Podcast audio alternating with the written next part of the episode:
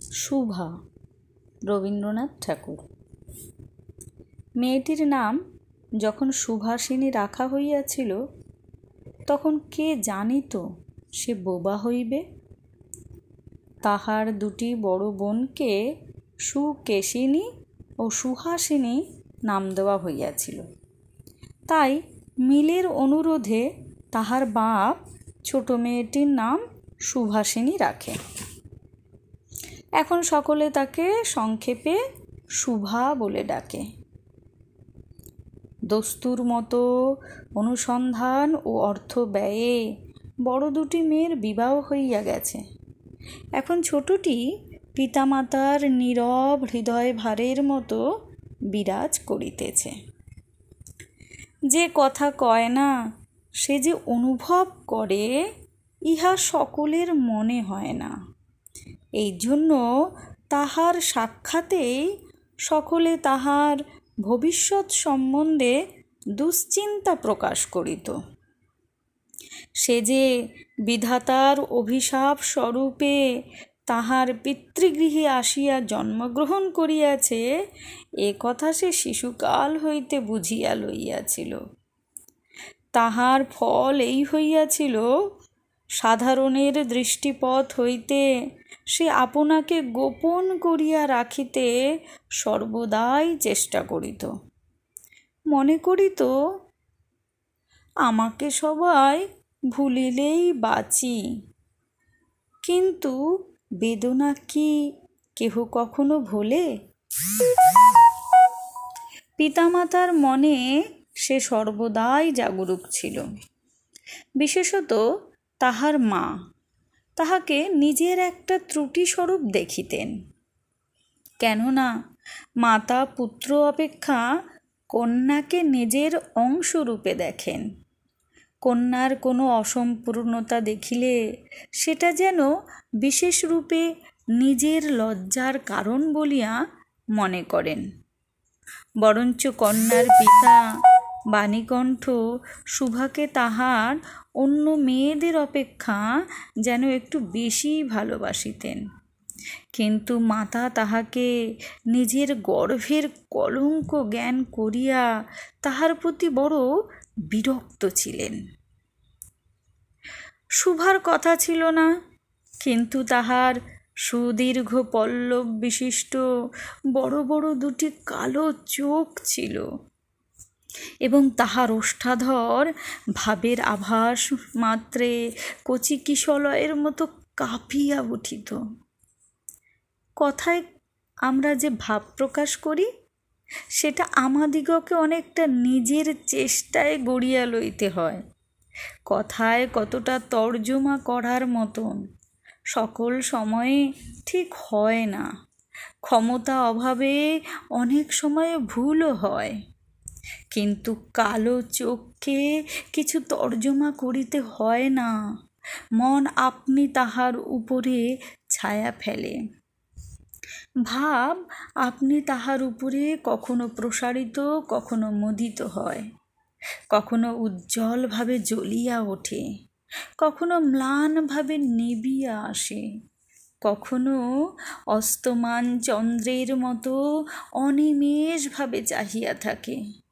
কখনো দ্রুত চঞ্চল বিদ্যুতের মতো দিক বিদিকে ঠিকরাইয়া ওঠে। মুখের ভাব বই, আজন্মকাল যাহার অন্য ভাষা নাই, তাহার চোখের ভাষা অসীম উদার এবং অতল স্পর্শ গভীর। অনেকটা স্বচ্ছ আকাশের মতো। উদয়ান, উদয়াস্ত এবং ছায়ালোকের নিস্তব্ধ রঙ্গভূমি। এই বাক্যহীন মানুষের মধ্যে বৃহৎ প্রকৃতির মতো একটা বিজন মহত্ব আছে। এই জন্য সাধারণ বালক বালিকারা তাহাকে এক প্রকার ভয় করিত। তাহার সহিত খেলা করিত না। সে নির্জন দ্বীপ্রহরের মতো শব্দহীন এবং সঙ্গীহীন। গ্রামের নাম চণ্ডীপুর। নদীটি বাংলাদেশের একটি ছোট নদী। গৃহস্থ ঘরের মেয়েটির মতো। বহুদূর পর্যন্ত তাহার প্রসর নহে। নিরসতা তন্নি নদীটি আপন কুল রক্ষা করিয়া কাজ করিয়া যায়। দুই ধারের গ্রামের সকলেরই সঙ্গে তাহার যেন একটা না একটা সম্পর্ক আছে। দুই ধারে লোকালয় এবং তরু ছায়াচ্ছন্ন ঘন উচ্চ তট। নিম্নতল দিয়া গ্রামলক্ষ্মী স্রোতস্বিনী আত্মবিস্তৃত দ্রুত পদক্ষেপে প্রফুল্ল হৃদয়ে আপনার অসংখ্য কল্যাণ কার্যে চলিয়াছে। বাণীকণ্ঠের ঘর নদীর একেবারে ওপরেই। তাহার বাখারির বেড়া, আটচালা, গোয়ালঘর, ঢেকিশালা, খড়ের স্তূপ, তেঁতুলতলা আমবাগান এবং কলার বাগান নৌকাবাহী মাত্রেরই দৃষ্টি আকর্ষণ করে। এই গার্হস্থ সচ্ছলতার মধ্যে বোবা মেয়েটি কাহারও নজরে পড়ে কি না জানি না। কিন্তু কাজকর্মে যখনই অবসর পায়, তখনই সে এই নদী তীরে আসিয়া বসে। প্রকৃতি যেন তাহার ভাষার অভাব পূরণ করিয়া দেয়, যেন তাহার হইয়া কথা কয়। নদীর কলধ্বনি, লোকের কোলাহল, মাঝির গান, পাখির ডাক, তরুর মর্মর, সমস্ত মিশিয়া চারিদিকের চলাফেরা, আন্দোলন কম্পনের সহিত এক হইয়া। সমুদ্রের তরঙ্গ রাশির ন্যায় বালিকার চির নিস্তব্ধ হৃদয় উপকূলের নিকটে আসিয়া ভাঙিয়া পড়ে। প্রকৃতির এই বিবিধ শব্দ এবং বিচিত্র গতি, ইহাও বোবার ভাষা। বড় বড় চক্ষু পল্লব বিশিষ্ট শুভার যে ভাষা, তাহারই একটা বিশ্বব্যাপী বিস্তার। ঝিল্লির পূর্ণ তৃণভূমি হইতে শতাব্দীতীত নক্ষত্রলোক পর্যন্ত কেবল ইঙ্গিত ভঙ্গি, সংগীত, ক্রন্দন এবং দীর্ঘশ্বাস। এবং মধ্যাহ্নে যখন মাঝিরা মাঝিরা, জেলেরা খাইতে যাইত, গৃহস্থেরা ঘুমাইত, পাখিরা ডাকিত না, খেয়া নৌকা বন্ধ থাকিত, স্বজন, জগৎ, সমস্ত কাজকর্মের মাঝখানে সহসা থামিয়া গিয়া ভয়ানক বিজন মূর্তি ধারণ করিত তখন রুদ্র মহাকাশের তলে কেবল একটি বোবা প্রকৃতি এবং একটি বোবা মেয়ে মুখোমুখি চুপ করিয়া বসিয়া থাকিত। একজন সুবিস্তীর্ণ রৌদ্রে আর একজন ক্ষুদ্র তরু ছায়ায়। সুভার যে গুটি কয়েক অন্তরঙ্গ বন্ধুর দল ছিল না, তাহা নহে। গোয়ালের দুটি গাভী, তাহাদের নাম সর্বশী ও পাঙ্গুলি। সে নাম বালিকার মুখে তাহারা কখনো শোনে নাই, কিন্তু তাহার পদশব্দ তাহারা চিনিত। তাহার কথাহীন একটা করুণ সুর ছিল, তাহার মর্ম, তাহার ভাষার অপেক্ষা সহজে বুঝিত।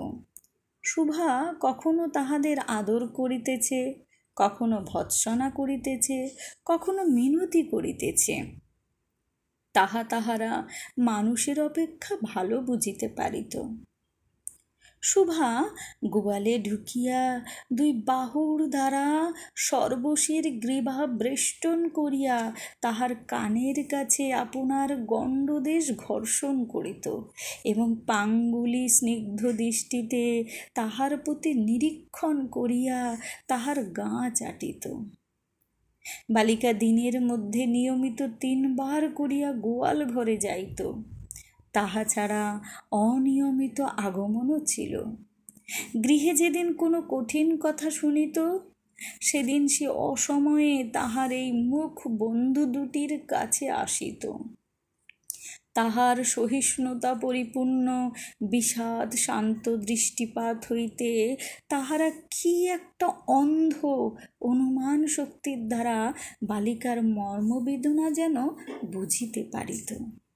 এবং শুভার গা ঘেঁষিয়া আসিয়া অল্পে অল্পে তাহারা বাহুতে শিং ঘষিয়া ঘষিয়া তাহাকে নির্বাক ব্যাকুলতার সহিত সান্ত্বনা দিতে চেষ্টা করিত।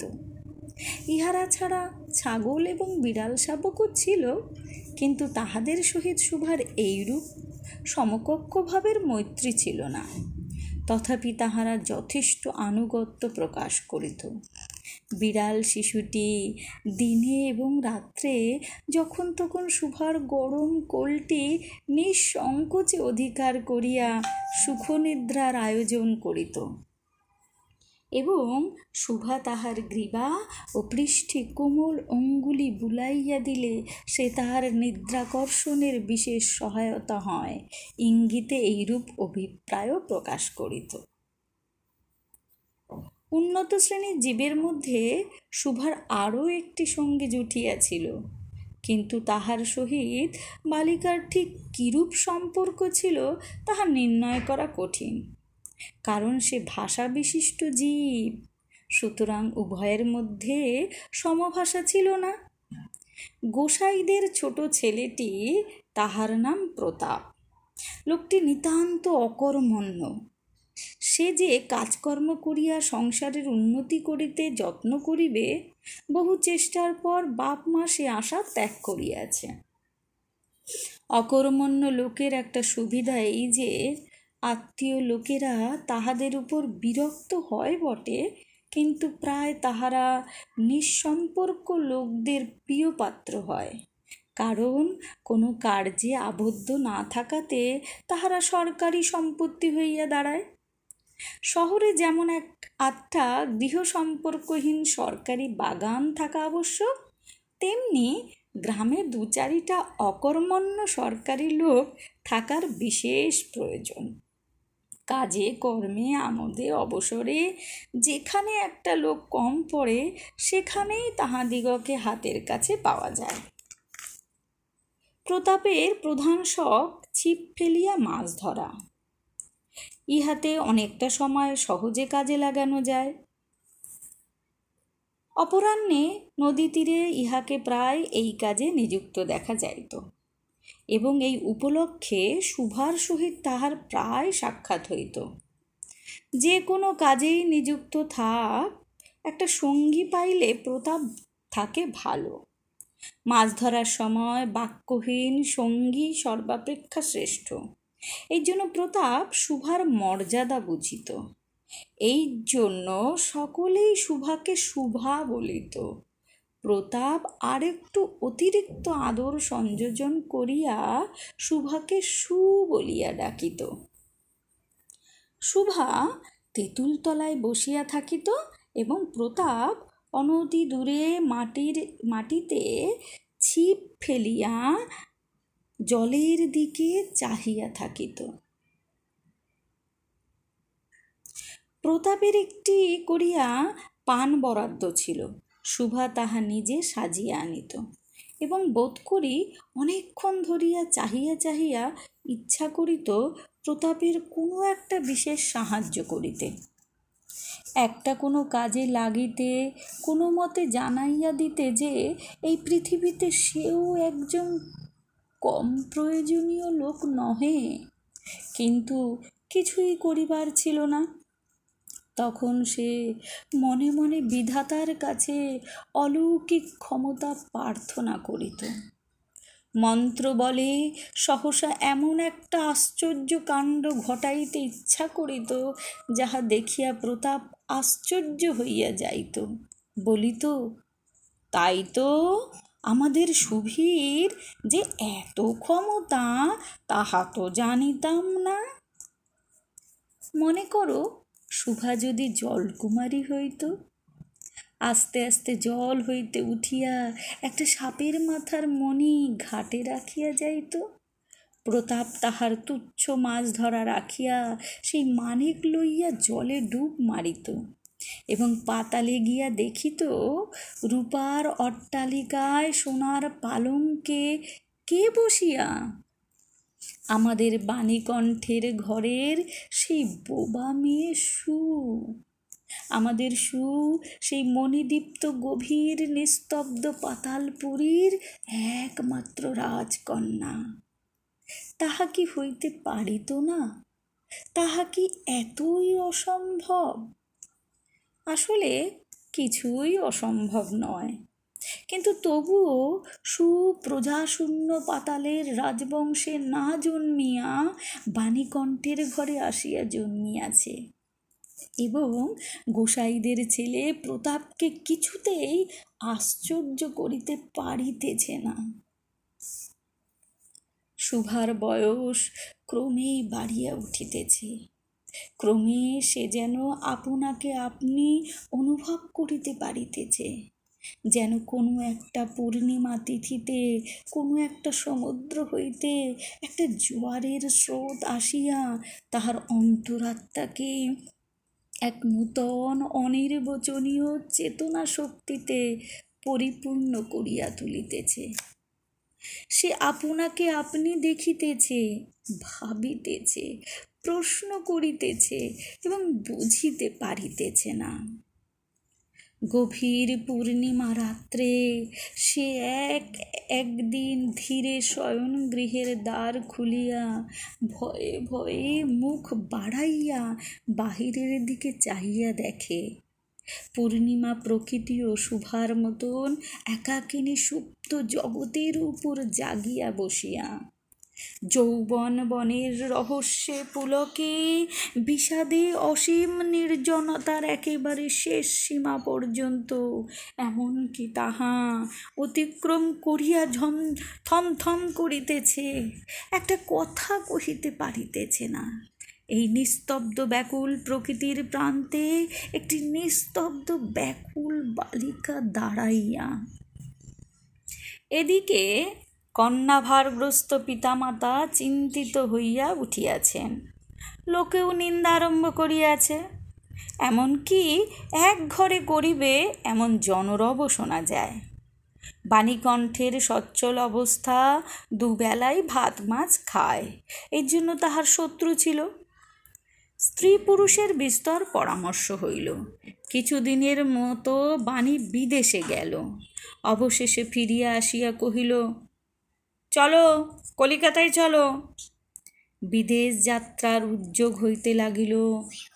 কুয়াশা ঢাকা প্রভাতের মতো শুভার সমস্ত হৃদয় অশ্রুবাষ্পে একাধারে ভরিয়া গেল।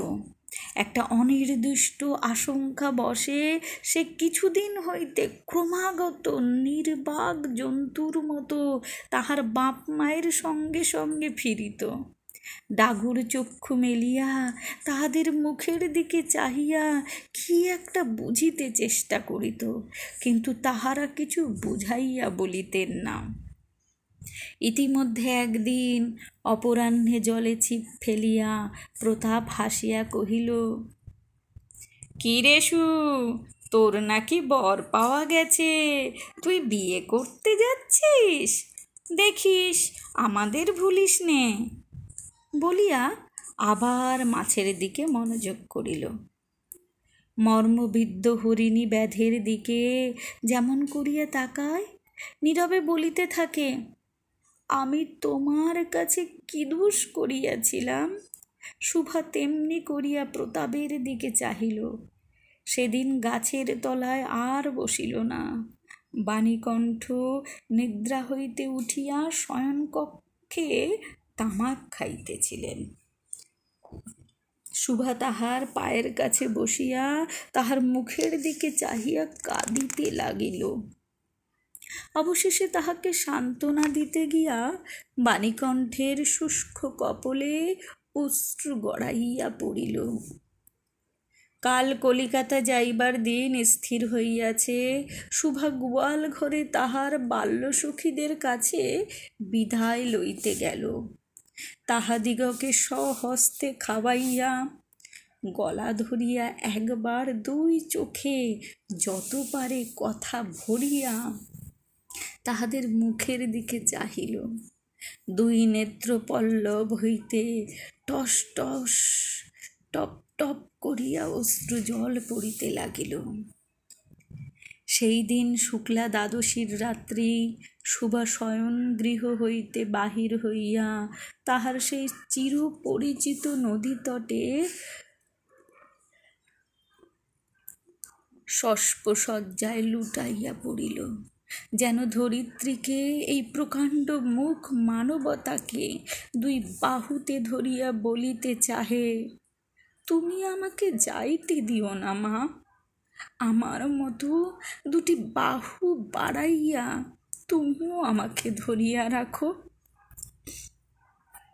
কলিকাতার এক বাসায় সুভার একদিন সুভাকে খুব করিয়া সাজাইয়া দিলেন। কলিকাতার এক বাসায় সুভার মা একদিন সুভাকে খুব করিয়া সাজাইয়া দিলেন। আটিয়া, চুল বাঁধিয়া খোপায় জরির ফিতা দিয়া, অলঙ্কারের আচ্ছন্ন করিয়া তাহার স্বাভাবিক শ্রী যথাসাধ্য বিলুপ্ত করিয়া দিলেন। সুভার দুই চক্ষু দিয়া অশ্রু পড়িতেছে। পাছে চোখ ফুলিয়া খারাপ দেখিতে হয় এই জন্য তাহার মাতা তাহাকে বিস্তর ভৎসনা করিলেন। কিন্তু অশ্রুজল ভৎসনা মানিল না। বন্ধু সঙ্গে বর স্বয়ং কোণে দেখিতে আসিলেন। কন্যার মা বাপ চিন্তিত, শঙ্কিত, শশব্যস্ত হইয়া উঠিলেন। যেন দেবতা স্বয়ং নিজের বলির পশু বাছিয়া লইতে আসিয়াছেন।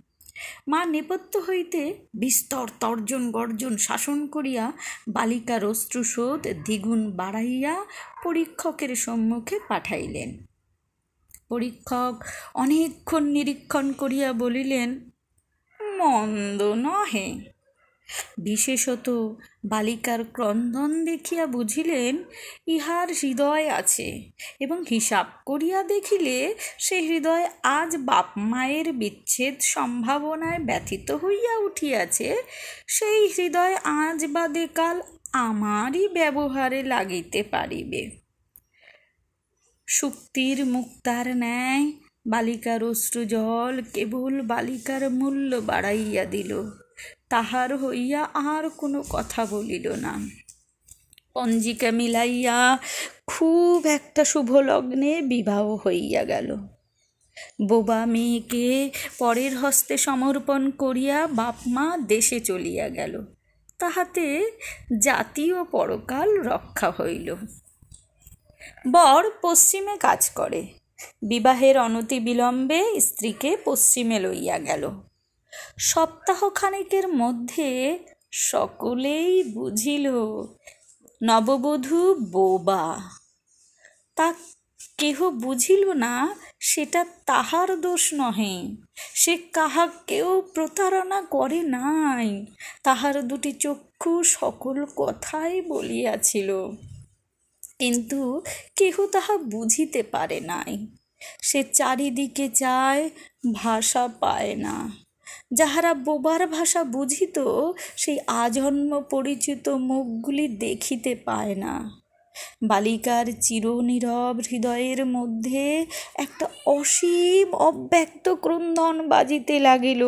অন্তর্জামী ছাড়া আর কেহ তাহা শুনিতে পাইল না। এবার তাহার স্বামী চক্ষু এবং কর্ণেন্দ্রিয়ের দ্বারা পরীক্ষা করিয়া এক ভাষা বিশিষ্ট কন্যা বিবাহ করিয়া আনিল।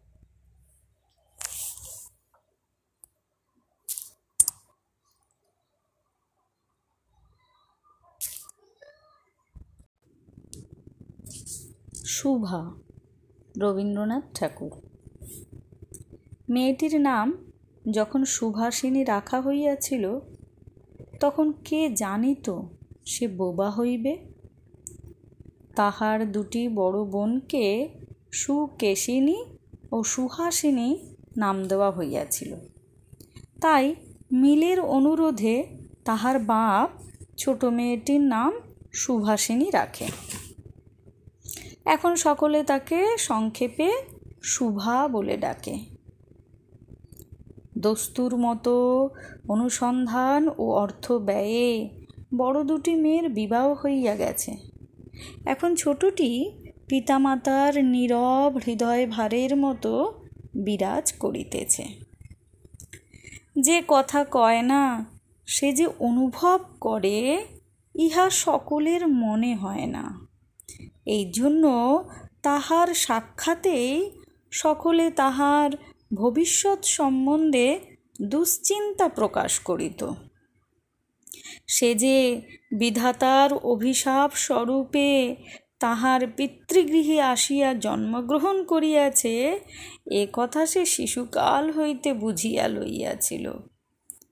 তাহার ফল এই হইয়াছিল, সাধারণের দৃষ্টিপথ হইতে সে আপনাকে গোপন করিয়া রাখিতে সর্বদাই চেষ্টা করিত। মনে করিত, আমাকে সবাই ভুলিলেই বাঁচি। কিন্তু বেদনা কি কেহ কখনো ভোলে? পিতামাতার মনে সে সর্বদাই জাগরুক ছিল। বিশেষত তাহার মা। তাহাকে নিজের একটা ত্রুটিস্বরূপ দেখিতেন। কেননা মাতা পুত্র অপেক্ষা কন্যাকে নিজের অংশরূপে দেখেন। কন্যার কোনো অসম্পূর্ণতা দেখিলে সেটা যেন বিশেষ রূপে নিজের লজ্জার কারণ বলিয়া মনে করেন। বরঞ্চ কন্যার পিতা বাণীকণ্ঠ সুভাকে তাহার অন্য মেয়েদের অপেক্ষা যেন একটু বেশি ভালোবাসিতেন। কিন্তু মাতা তাহাকে নিজের গর্ভের কলঙ্ক জ্ঞান করিয়া তাহার প্রতি বড় বিরক্ত ছিলেন। শুভার কথা ছিল না, কিন্তু তাহার সুদীর্ঘ পল্লব বিশিষ্ট বড় বড় দুটি কালো চোখ ছিল। এবং তাহার ওষ্ঠাধর ভাবের আভাস মাত্রে কচি কিশলয়ের মতো কাঁপিয়া উঠিত। কথায় আমরা যে ভাব প্রকাশ করি, সেটা আমাদিগকে অনেকটা নিজের চেষ্টায় গড়িয়া লইতে হয়। কথায় কতটা তর্জমা করার মতন, সকল সময়ে ঠিক হয় না। ক্ষমতা অভাবে অনেক সময় ভুলও হয়। কিন্তু কালো চোখকে কিছু তর্জমা করিতে হয় না। মন আপনি তাহার উপরে ছায়া ফেলে। ভাব আপনি তাহার উপরে কখনো প্রসারিত, কখনো মুদিত হয়। কখনো উজ্জ্বলভাবে জ্বলিয়া ওঠে। কখনো ম্লানভাবে নিবিয়া আসে।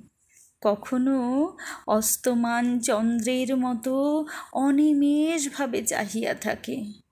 কখনো দ্রুত চঞ্চল বিদ্যুতের মতো দিক বিদিকে ঠিকরাইয়া ওঠে।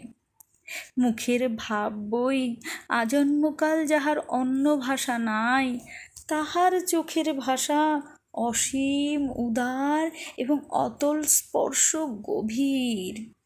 অনেকটা স্বচ্ছ আকাশের মতো। উদয়ান উদয়াস্ত এবং ছায়ালোকের নিস্তব্ধ রঙ্গভূমি। এই বাক্যহীন মানুষের মধ্যে বৃহৎ প্রকৃতির মতো একটা বিজন মহত্ব আছে। এই জন্য সাধারণ বালক বালিকারা তাহাকে এক প্রকার ভয় করিত। তাহার সহিত খেলা করিত না। সে নির্জন দ্বীপ্রহরের মতো শব্দহীন এবং সঙ্গীহীন। গ্রামের নাম চণ্ডীপুর। নদীটি বাংলাদেশের একটি ছোট নদী। গৃহস্থ ঘরের মেয়েটির মতো। বহুদূর পর্যন্ত তাহার প্রসর নহে। নিরসতা তন্নি নদীটি আপন কুল রক্ষা করিয়া কাজ করিয়া যায়। দুই ধারের গ্রামের সকলেরই সঙ্গে তাহার যেন একটা না একটা সম্পর্ক আছে। দুই ধারে লোকালয় এবং তরু ছায়াচ্ছন্ন ঘন উচ্চ তট। নিম্নতল দিয়া গ্রামলক্ষ্মী স্রোতস্বিনী আত্মবিস্তৃত দ্রুত পদক্ষেপে প্রফুল্ল হৃদয়ে আপনার অসংখ্য কল্যাণ কার্যে চলিয়াছে। বাণীকণ্ঠের ঘর নদীর একেবারে ওপরেই। তাহার বাখারির বেড়া, আটচালা গোয়ালঘর ঢেকিশালা, খড়ের স্তূপ, তেঁতুলতলা আমবাগান এবং কলার বাগান নৌকাবাহী মাত্রেরই দৃষ্টি আকর্ষণ করে। এই গার্হস্থ সচ্ছলতার মধ্যে বোবা মেয়েটি কাহারও নজরে পড়ে কি না জানি না। কিন্তু কাজকর্মে যখনই অবসর পায়, তখনই সে এই নদী তীরে আসিয়া বসে। প্রকৃতি যেন তাহার ভাষার অভাব পূরণ করিয়া দেয়, যেন তাহার হইয়া কথা কয়।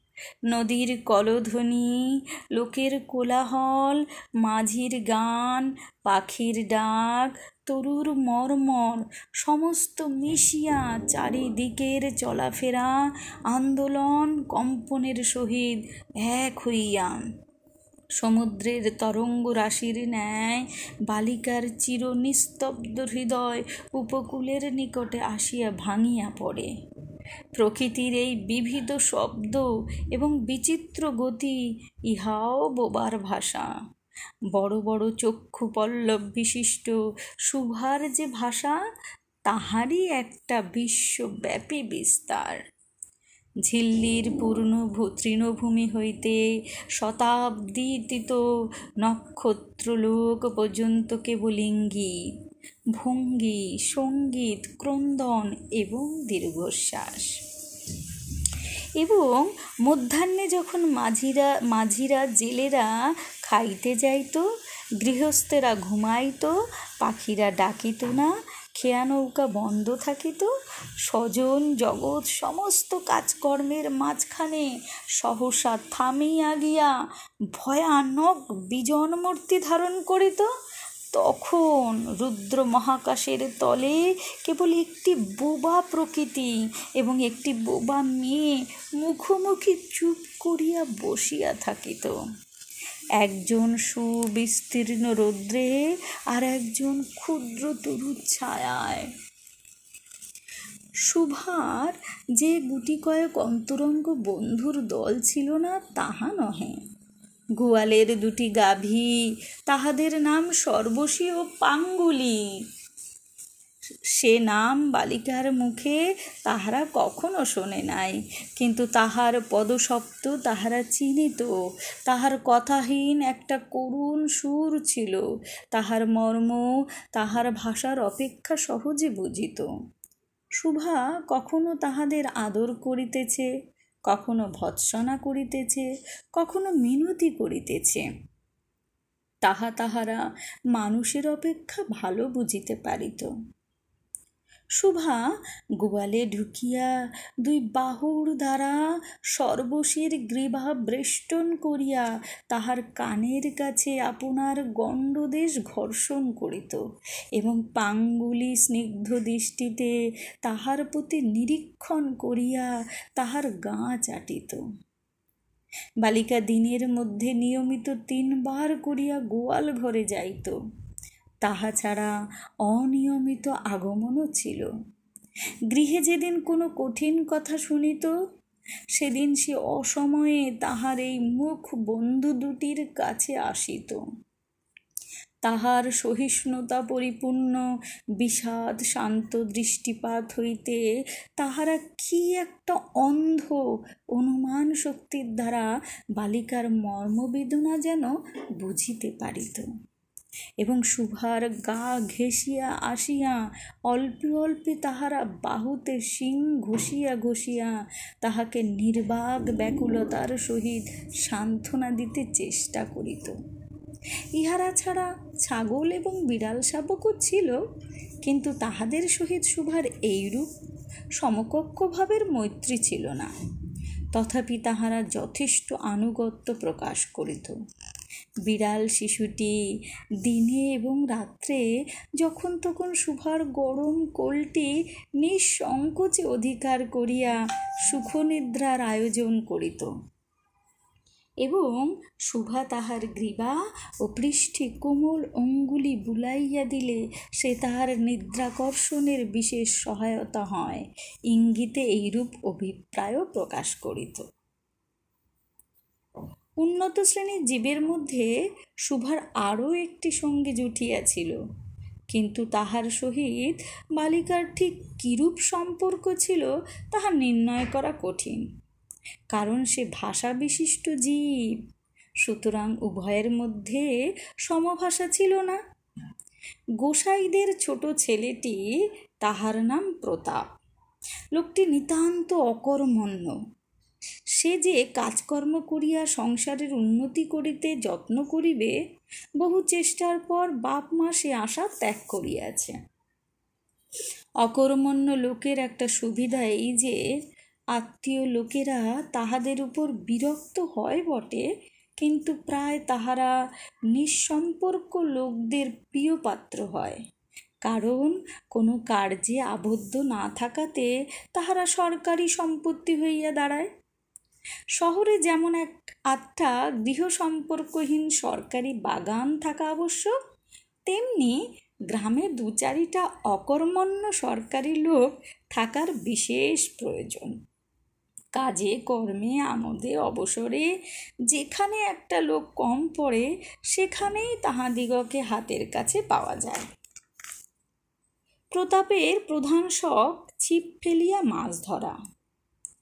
ইহাতে অনেকটা সময় সহজে কাজে লাগানো যায়। অপরাহ্নে নদী তীরে ইহাকে প্রায় এই কাজে নিযুক্ত দেখা যাইত এবং এই উপলক্ষে শুভার সহিত তাহার প্রায় সাক্ষাৎ হইত। যে কোনো কাজেই নিযুক্ত থাক, একটা সঙ্গী পাইলে প্রতাপ থাকে ভালো। মাছ ধরার সময় বাক্যহীন সঙ্গী সর্বাপেক্ষা শ্রেষ্ঠ। এই জন্য প্রতাপ শুভার মর্যাদা বুঝিত। এই জন্য সকলেই শুভাকে শুভা বলিত। প্রতাপ আরেকটু অতিরিক্ত আদর সংযোজন করিয়া শুভাকে সু বলিয়া ডাকিত। শুভা তেঁতুলতলায় বসিয়া থাকিত এবং প্রতাপ অনতি দূরে মাটির, মাটিতে ছিপ ফেলিয়া জলের দিকে চাহিয়া থাকিত। প্রতাপের একটি করিয়া পান বরাদ্দ ছিল। শুভা তাহা নিজে সাজিয়া আনিত এবং বোধ করি অনেকক্ষণ ধরিয়া চাহিয়া চাহিয়া ইচ্ছা করিত প্রতাপের কোনো একটা বিশেষ সাহায্য করিতে।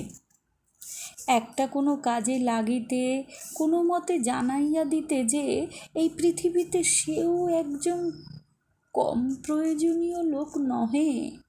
কিন্তু কিছুই করিবার ছিল না। তখন সে মনে মনে বিধাতার কাছে অলৌকিক ক্ষমতা প্রার্থনা করিত। মন্ত্র বলে সহসা এমন একটা আশ্চর্য কাণ্ড ঘটাইতে ইচ্ছা করিত, যাহা দেখিয়া প্রতাপ আশ্চর্য হইয়া যাইত। বলিত, তাই তো আমাদের সুভীর যে এত ক্ষমতা, তাহা তো জানিতাম না। মনে করো শুভা যদি জলকুমারী হইত, আস্তে আস্তে জল হইতে উঠিয়া একটা সাপের মাথার মণি ঘাটে রাখিয়া যাইত, প্রতাপ তাহার তুচ্ছ মাছ ধরা রাখিয়া সেই মানিক লইয়া জলে ডুব মারিত। এবং পাতালে গিয়া দেখিত রূপার অট্টালিকায় সোনার পালঙ্কে কে বসিয়া?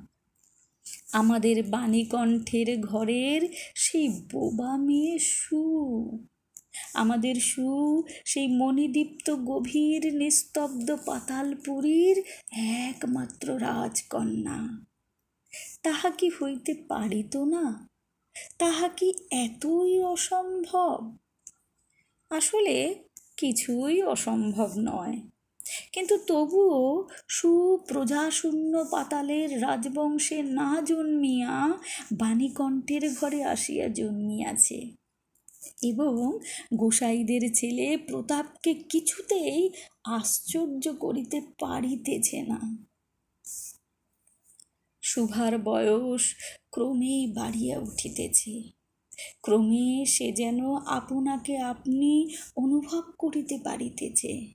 যেন কোনো একটা পূর্ণিমা তিথিতে, কোনো একটা সমুদ্র হইতে একটা জোয়ারের স্রোত আসিয়া তাহার অন্তরাত্মাকে এক নূতন অনির্বচনীয় চেতনা শক্তিতে পরিপূর্ণ করিয়া তুলিতেছে।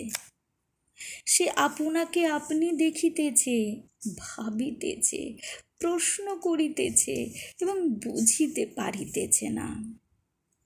গভীর পূর্ণিমা রাত্রে সে এক, একদিন ধীরে শয়ন গৃহের দ্বার খুলিয়া ভয়ে ভয়ে মুখ বাড়াইয়া বাহিরের দিকে চাহিয়া দেখে।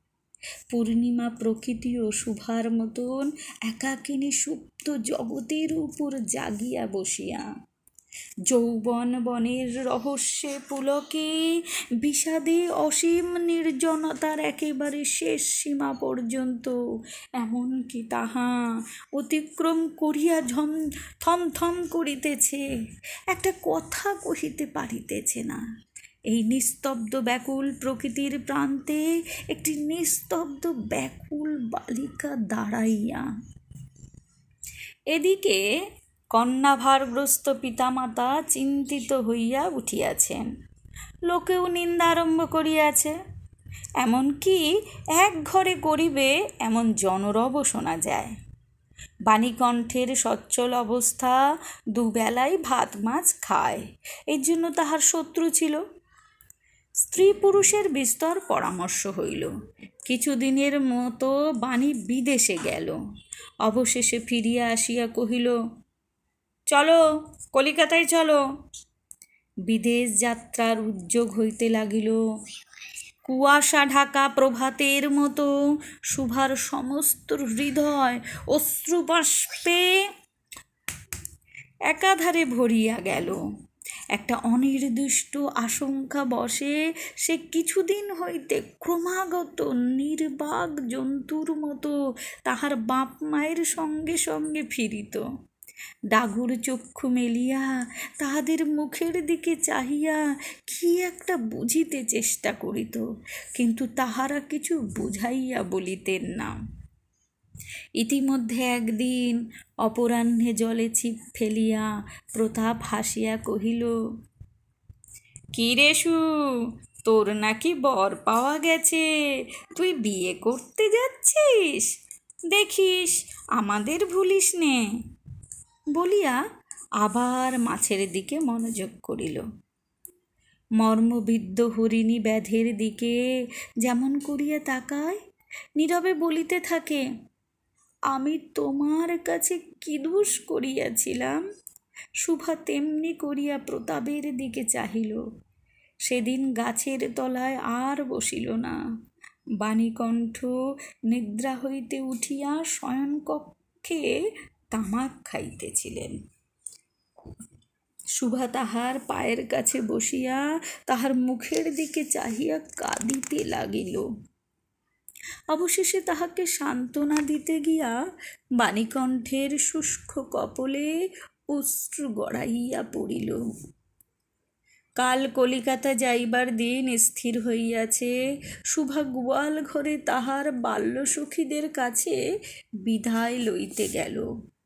তাহাদিগকে স্বহস্তে খাওয়াইয়া গলা ধরিয়া একবার দুই চোখে যত পারে কথা ভরিয়া তাহাদের মুখের দিকে চাহিল। দুই নেত্র পল্লব হইতে টস টস, টপ টপ করিয়া অশ্রু জল পড়িতে লাগিল। সেই দিন শুক্লা দ্বাদশীর রাত্রি শুভা গৃহ হইতে বাহির হইয়া তাহার সেই চির পরিচিত নদী তটে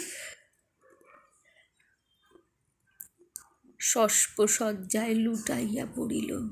যেন ধরিত্রীকে এই প্রকাণ্ড মুখ মানবতাকে দুই বাহুতে ধরিয়া বলিতে চাহে। তুমি আমাকে যাইতে দিও না, মা। আমার মতো দুটি বাহু বাড়াইয়া তুমিও আমাকে ধরিয়া রাখো। কলিকাতার এক বাসায় সুভার একদিন সুভাকে খুব করিয়া সাজাইয়া দিলেন। কলিকাতার এক বাসায় সুভার মা একদিন সুভাকে খুব করিয়া সাজাইয়া দিলেন। আটিয়া, চুল বাঁধিয়া, খোপায় জরির ফিতা দিয়া, অলঙ্কারের আচ্ছন্ন করিয়া তাহার স্বাভাবিক শ্রী যথাসাধ্য বিলুপ্ত করিয়া দিলেন। শুভার দুই চক্ষু দিয়া অশ্রু পড়িতেছে আছে চোখ ফুলিয়া খারাপ দেখিতে হয়। এই জন্য তাহার মাতা তাহাকে বিস্তর ভৎসনা করিলেন। কিন্তু অশ্রুজল ভৎসনা মানিল না। বন্ধু সঙ্গে বর স্বয়ং কোণে দেখিতে আসিলেন। কন্যার মা বাপ চিন্তিত, শঙ্কিত, শশব্যস্ত হইয়া উঠিলেন। যেন দেবতা স্বয়ং নিজের বলির পশু বাছিয়া লইতে আসিয়াছেন। মা নেপথ্য হইতে বিস্তর তর্জন গর্জন শাসন করিয়া বালিকার অশ্রুশোধ দ্বিগুণ বাড়াইয়া পরীক্ষকের সম্মুখে পাঠাইলেন। পরীক্ষক অনেকক্ষণ নিরীক্ষণ করিয়া বলিলেন, মন্দ নহে। বিশেষত বালিকার ক্রন্দন দেখিয়া বুঝিলেন, ইহার হৃদয় আছে এবং হিসাব করিয়া দেখিলে সে হৃদয় আজ বাপ মায়ের বিচ্ছেদ সম্ভাবনায় ব্যথিত হইয়া উঠিয়াছে। সেই হৃদয় আজ বাদে কাল আমারই ব্যবহারে লাগিতে পারিবে। শুক্তির মুক্তার ন্যায় বালিকার অশ্রুজল কেবল বালিকার মূল্য বাড়াইয়া দিল। তাহার হইয়া আর কোনো কথা বলিল না। পঞ্জিকা মিলাইয়া খুব একটা শুভ লগ্নে বিবাহ হইয়া গেল। বোবা মেয়েকে পরের হস্তে সমর্পণ করিয়া বাপ মা দেশে চলিয়া গেল। তাহাতে জাতীয় পরকাল রক্ষা হইল। বর পশ্চিমে কাজ করে। বিবাহের অনতি বিলম্বে স্ত্রীকে পশ্চিমে লইয়া গেল। সপ্তাহখানেকের মধ্যে সকলেই বুঝিল, নববধূ বোবা। তা কেহ বুঝিল না, সেটা তাহার দোষ নহে। সে কাহাকেও প্রতারণা করে নাই। তাহার দুটি চক্ষু সকল কথাই বলিয়াছিল। কিন্তু কেহ তাহা বুঝিতে পারে নাই। সে চারিদিকে চায় ভাষা পায় না। যাহারা বোবার ভাষা বুঝিত সেই আজন্ম পরিচিত মুখগুলি দেখিতে পায় না। বালিকার চিরনীরব হৃদয়ের মধ্যে একটা অসীম অব্যক্ত ক্রন্দন বাজিতে লাগিল। অন্তর্জামী ছাড়া আর কেহ তাহা শুনিতে পাইল না। এবার তাহার স্বামী চক্ষু এবং কর্ণেন্দ্রিয়ের দ্বারা পরীক্ষা করিয়া এক ভাষা বিশিষ্ট কন্যা বিবাহ করিয়া আনিল।